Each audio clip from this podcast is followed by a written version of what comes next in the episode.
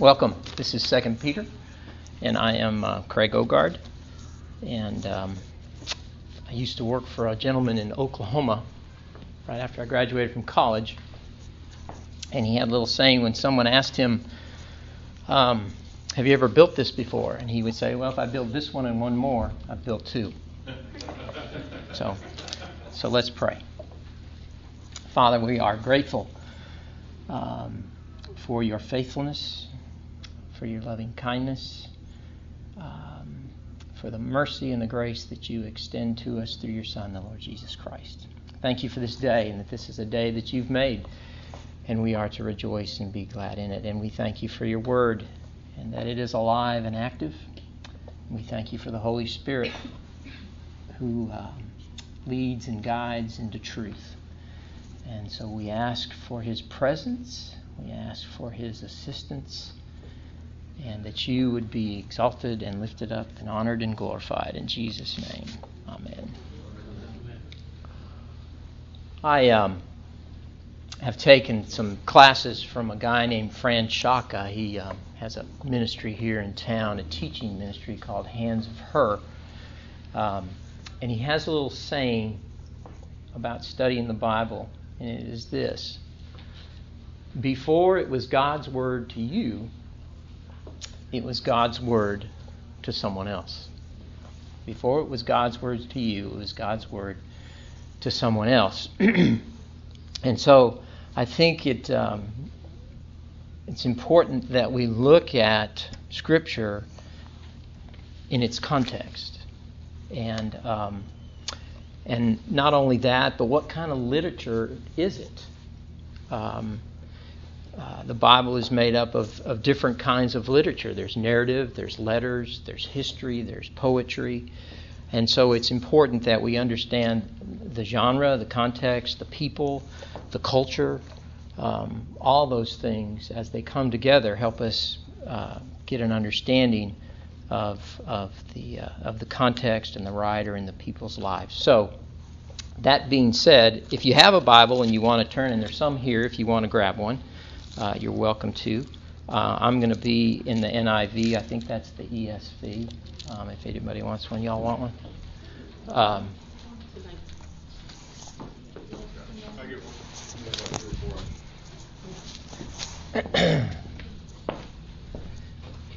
if you look at uh, 2 Peter chapter 3, as Peter begins, uh, as he writes there, we, we find out a couple of things about this letter and I just gave one of them away. But he says, Dear friends, this is now my second letter.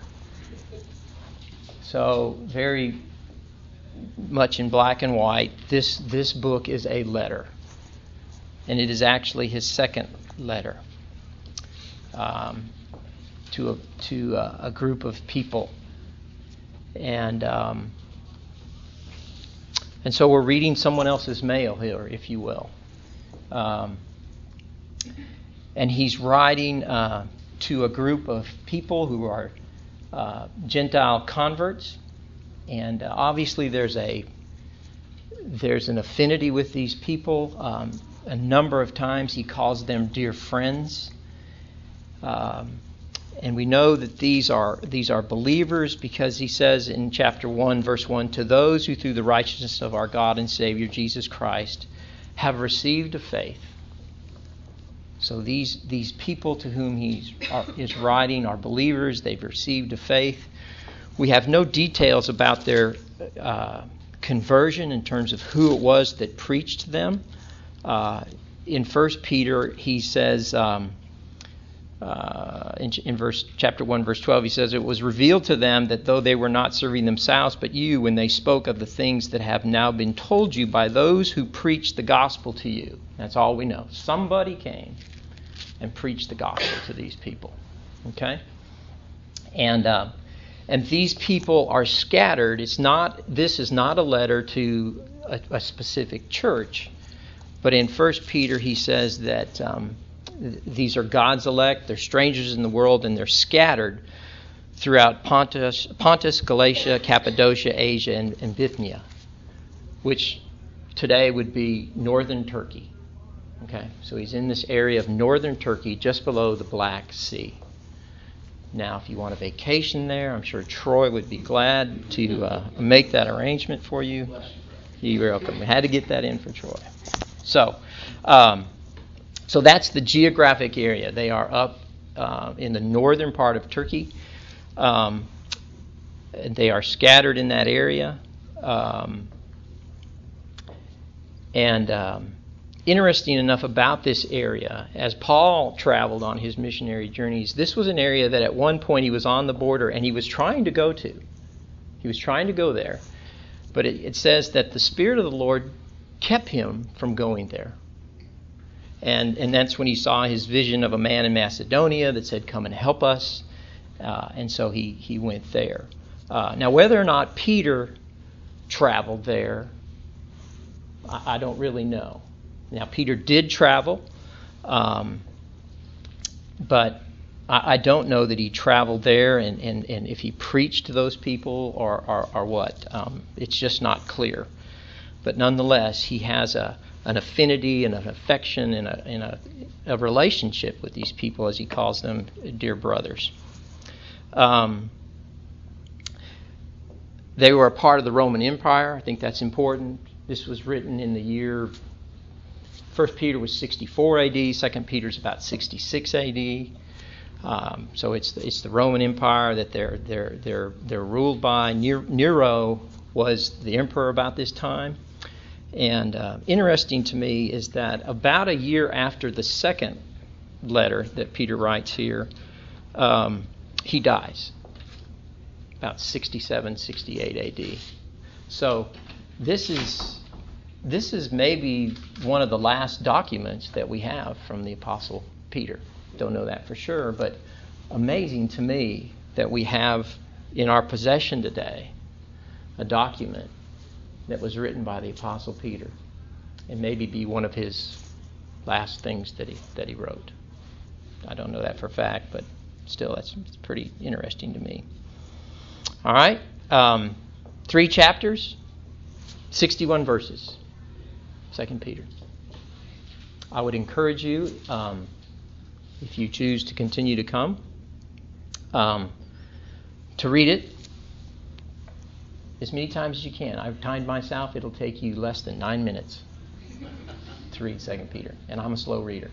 So, um, I think in reading and rereading and reading and rereading, you begin to to see and glean and, and understand things that you just don't when you read it through real quick one time. So let me encourage you to do that.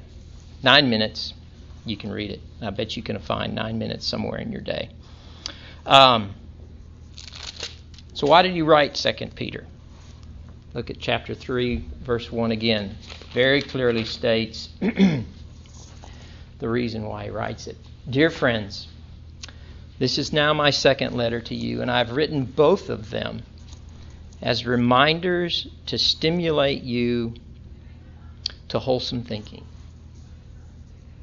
To stimulate you to wholesome thinking. Uh, I think there's some themes that come out of this um, book. Uh, a number of times, eight times in particular, I think I counted right. But he uses the word remember, recall to mind, don't forget.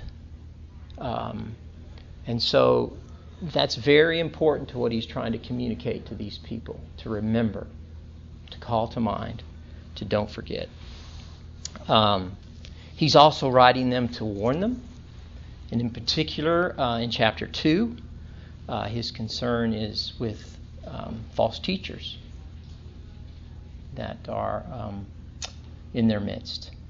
Um, but then he also writes to encourage them, uh, to encourage them to be diligent, to encourage them to be all the more eager, if you will, to make your calling and election sure. Um, so these are some of the themes that that um, that come out um, of this letter um, of Second Peter.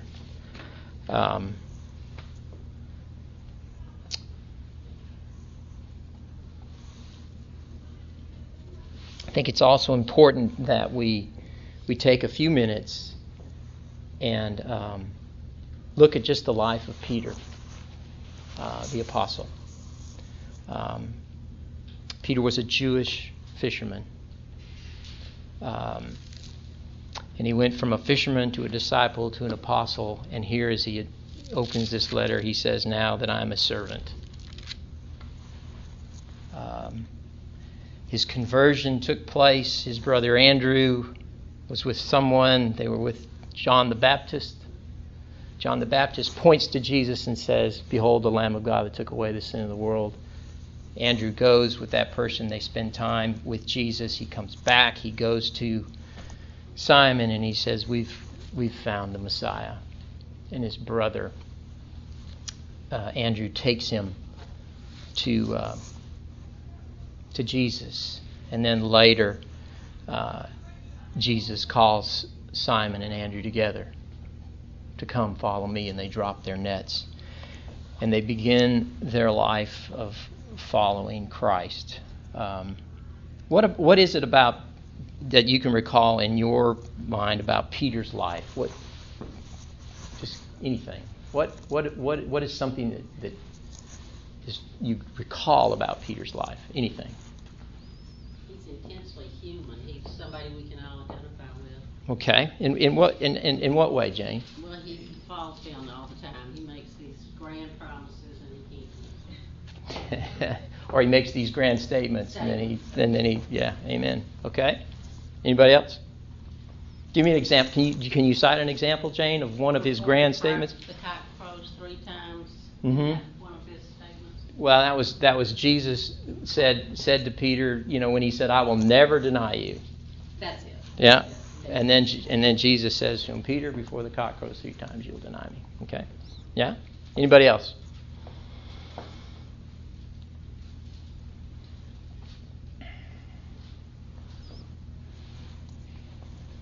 Come on, surely something. tells Jesus not to go up to Jerusalem. Yeah. Yeah. Yeah. Behind me, Give I mean, yeah. If- And immediately before that, immediately before that, what did he confess about Christ? That Christ. That he is the Christ. I mean, so here's this Jesus, you are the Christ, you're the Son of the living God. And he says, Blessed are you, Simon Peter, because my Father has revealed this to you. And then in the next breath, Jesus says, Well, I've got to go to Jerusalem. I've got to be, you know, crucified and I'm going to die. And Peter says, No way. And Jesus says, Get behind me, Satan. You've got in mind the things of men, not the things of God. Okay? All right? Yes, sir? He had a very hard time with Paul's teaching to the Gentiles. That he couldn't quite get on board with that. Kind of went back and forth. Yeah, yeah, Paul, Paul, and, and the interest, we're going to try to get into that a little bit. But the interesting thing about that is, is uh, you know, he had this vision. Paul had the vision of the sheep coming down out of heaven.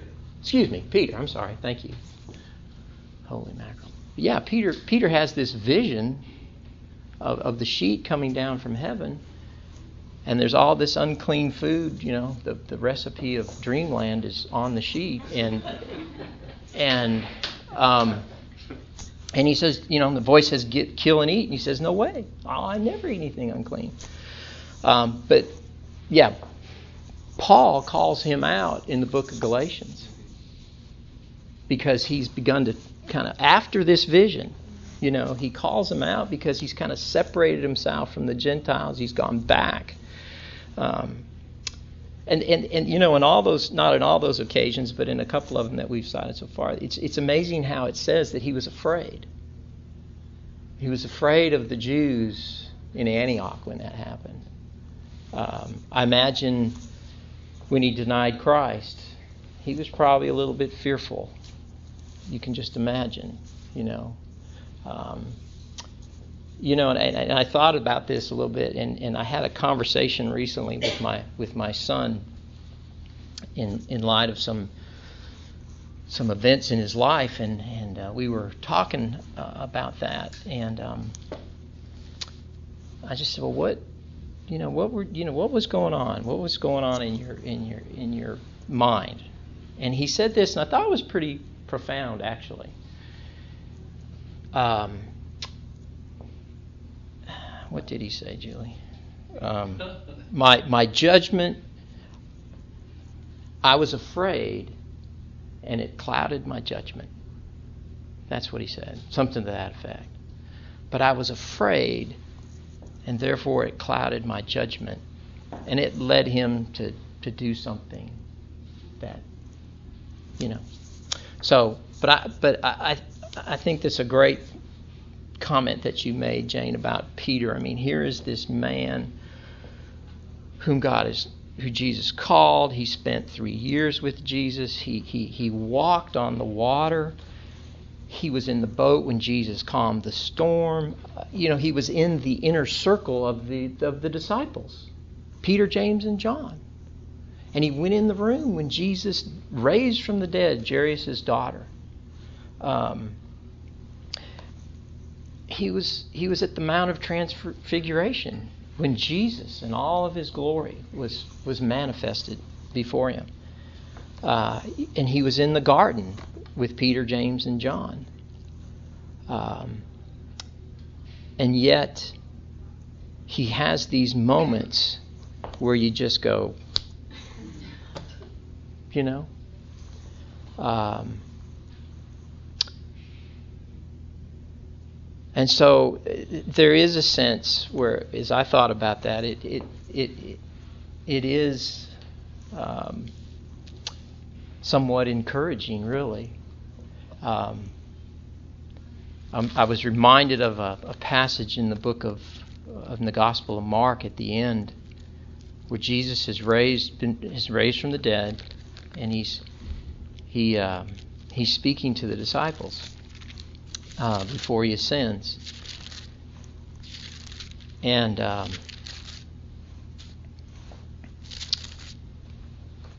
come on, keep turning the pages. and, he, and it says this it says, Later Jesus, this is uh, Mark 16 14. Later Jesus appeared to the eleven as they were eating. He rebuked them for their lack of faith and their stubborn refusal to believe those who had seen him after he had risen.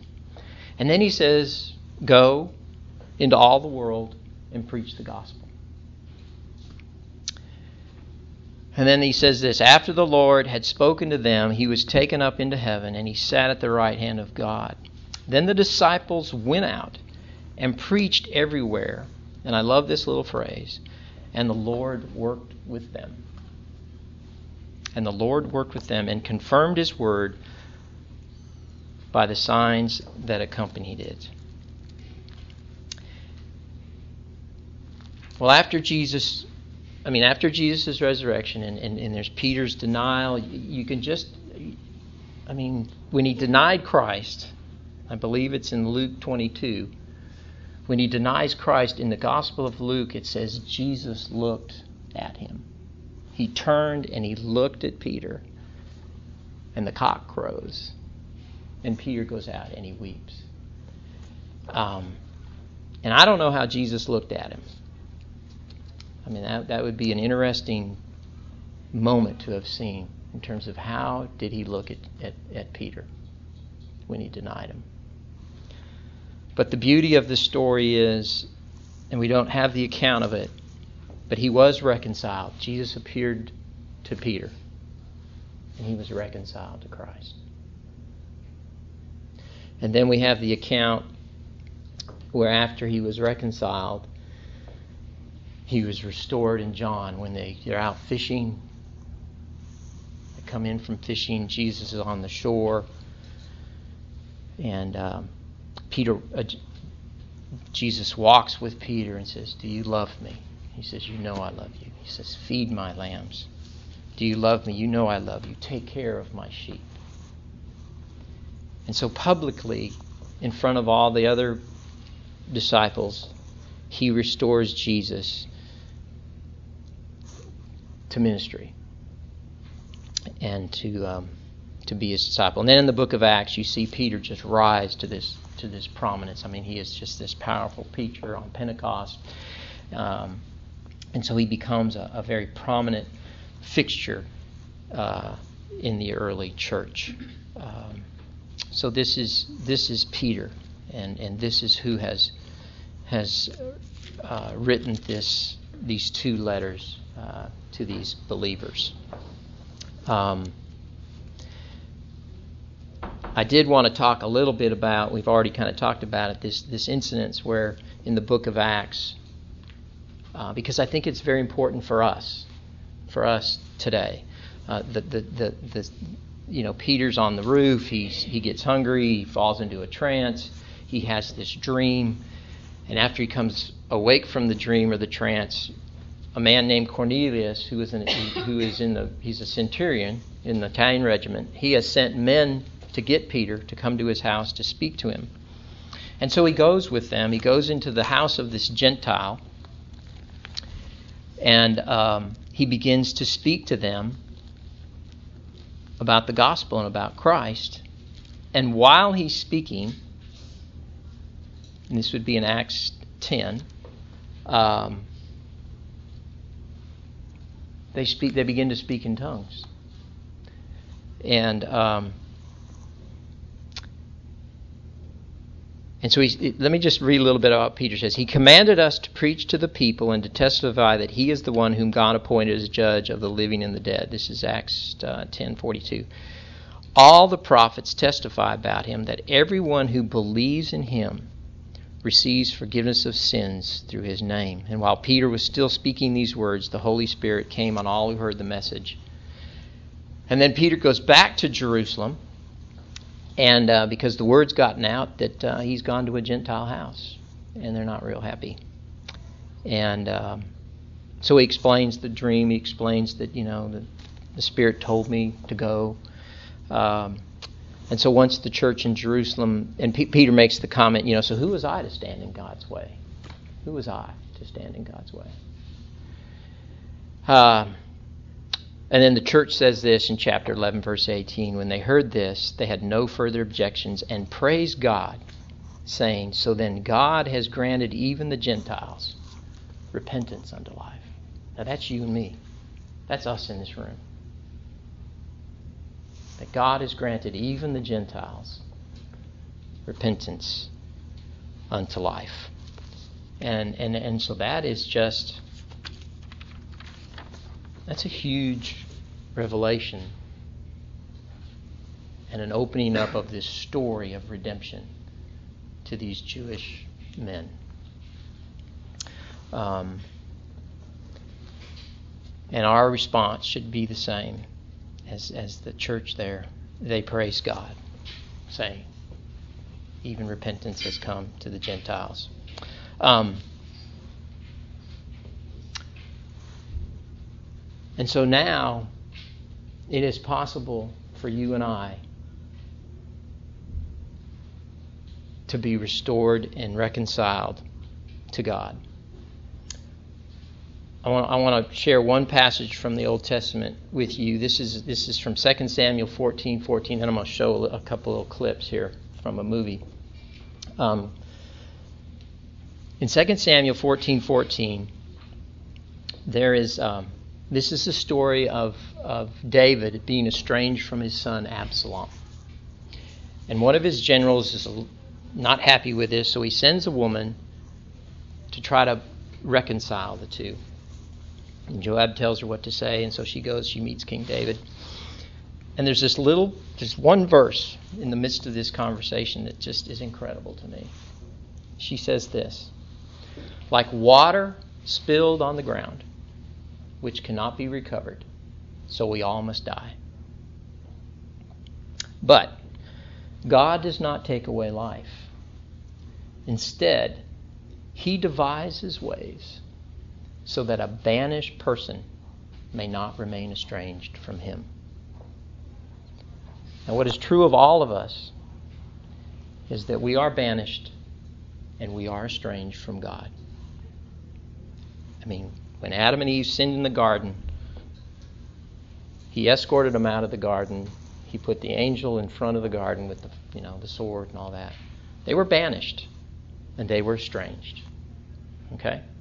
Now I'm going to leave that with you. I want to, this is this is two clips. I'm trying to watch my time here. This is two clips from the movie Blood Diamond. Everybody familiar with that movie?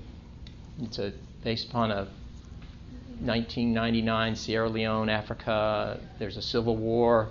there's a rebel army, there's the government army, and, and they're using diamonds to fund their conflicts. And they're killing people. It's, it's incredibly violent. Um, but within the story, there's another story. The rebels have come into a village, they've killed, they've captured, and they captured a father. They put him to work in the, in the diamond mines, and then he escapes, but they capture his son. And um, the rebel army has the son. And this father is, is, is pursuing his son to get him back. And he's come into kind of a, relationship with Danny Archer, who is Leonardo DiCaprio. DiCaprio, DiCaprio? Is that how you say it? And um, so anyway, they're they're kind of working together. Leonardo DiCaprio just wants the diamond. The father just wants his son. Um, so let me let me show you this this little clip. Two clips. Oh, let me before I. They have come to the to the to the to the area where the rebel army is. This is a mine. The rebel army is there. Um, and the father knows, thinks his son is in this camp. And so he's going into this camp to, to find his son. Can y'all hear it?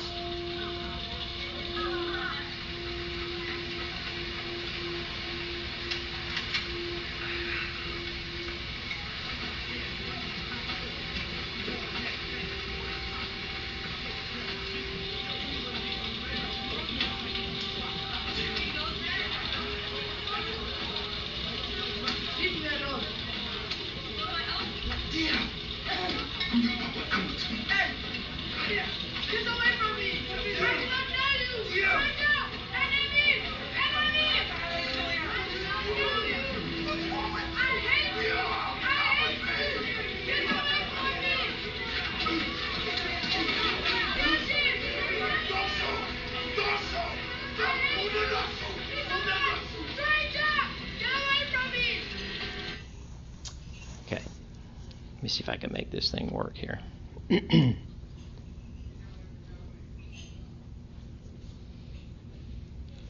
okay. Now, so then the, the government army comes in, they wipe out the rebel camp, but the three the three characters you just saw have are starting to escape from the, the government army, and they are um, one they're they're they're digging up a diamond that Solomon has hidden, and uh, and then they're going to make their escape from the camp.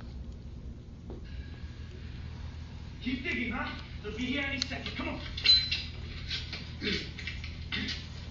Keep digging.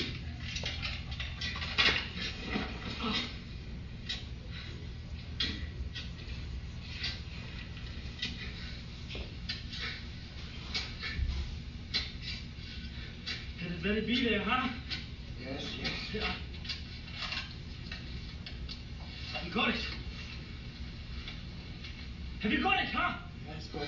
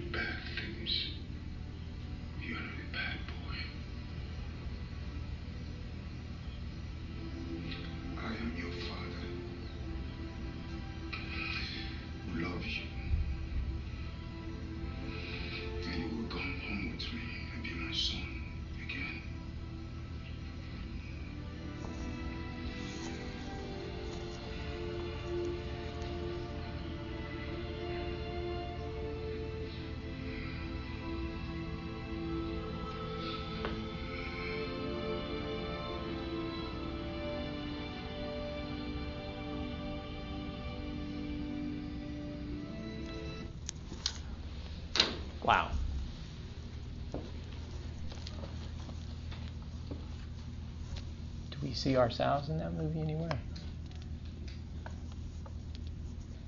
Paul says we are at enmity with God. We are his enemies. And here's this, excuse me, Father. I am your Father who loves you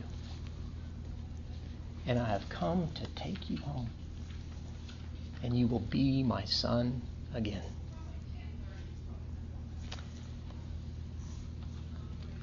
We are banished, we are estranged, and yet God restores and renews and takes us to be his children again.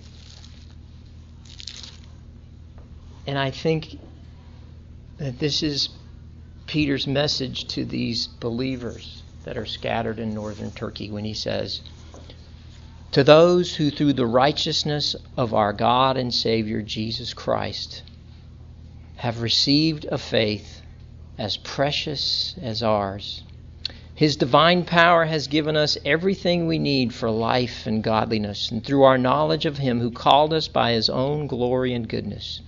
Through these, he has given us his very great and precious promises, so that through them you may participate in the divine nature and escape the corruption in the world caused by evil desires.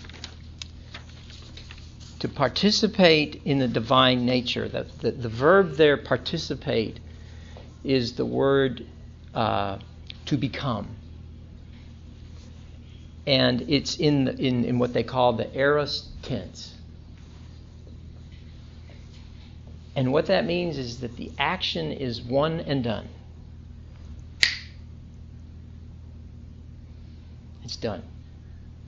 And so, by faith in Christ and through the promises of God, we become. We become participants in the divine nature. We become partners and sharers in the divine nature. This was um, the definition given in Mounce's uh, complete expository dictionary on this idea of, of partners, of sharers in the divine nature. He said this The glory and divine nature of Jesus is made common ground for the community of faith. So, for those who have faith in Jesus, the glory and divine nature is, is, of Christ is now ours. We become participants in the divine nature. Um, I'm really trying to watch my time. Here, I got five minutes.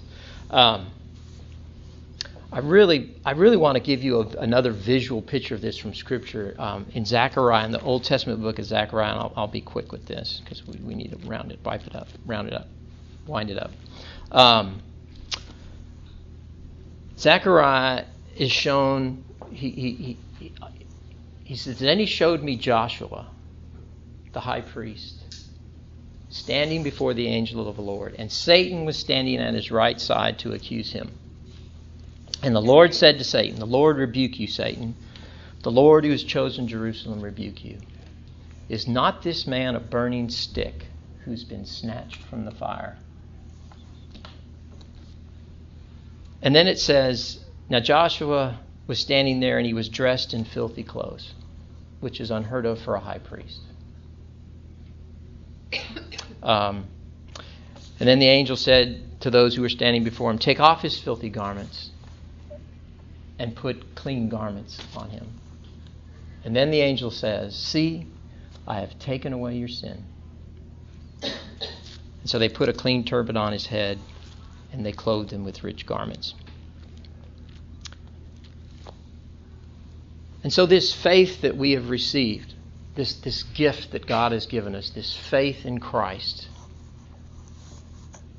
um, has renewed us and restored us into a relationship with, with God our Father. And that's why it is so, it's, it's precious. And the same faith that, that Peter had is the same faith that we have in Christ. And the results of that faith in Christ are the, are the exact um, same. Um, and, and again, the purpose that he wrote this book was that so we might remember. And so here's, here's the challenge that, that there is for me and, and maybe for you as well. He said he wanted us to remember so that we would be stimulated to wholesome thinking. And I think that has the idea, if you will, of, of meditation.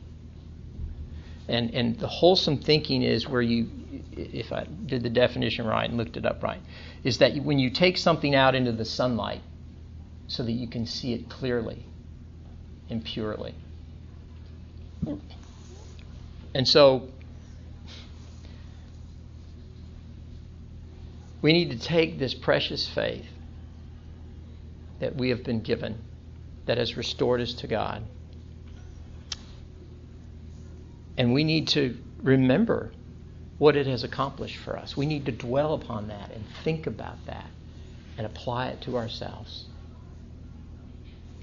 Um, J.I. Packer has a one of the best uh, definitions of meditation that that I that I've heard, uh, and he was an Anglican, so that's a good thing. Um, but he says this meditation is the activity of calling to mind and thinking over and dwelling on and applying to oneself the various things that one knows about the works and ways and purposes and promises of God. So remember what this precious faith has accomplished for you and for me. It has restored us, it has renewed us, it's given us a new disposition, if you will, a new heart, whereby we have now a relationship with the Father through His Son. Jesus Christ. Um, I'm out of time. I want to try to keep it as I should. It's 10 to. Any questions? Comments? Anybody? Okay. Um, next week, I'd like if you if you come back, um, this is precious faith. I'd like to look at productive faith, effective and productive faith next week. So thank you. Let me pray for us. Father, thank you for um, your love for us that you've lavished on us in your Son, Jesus Christ, that we would be called children of God, and that is what we are. Help us to remember these things, to call them to mind. Uh, go with us now uh, in this day, that we might live in a manner that is worthy of the calling that you've given us. Amen. Thank you.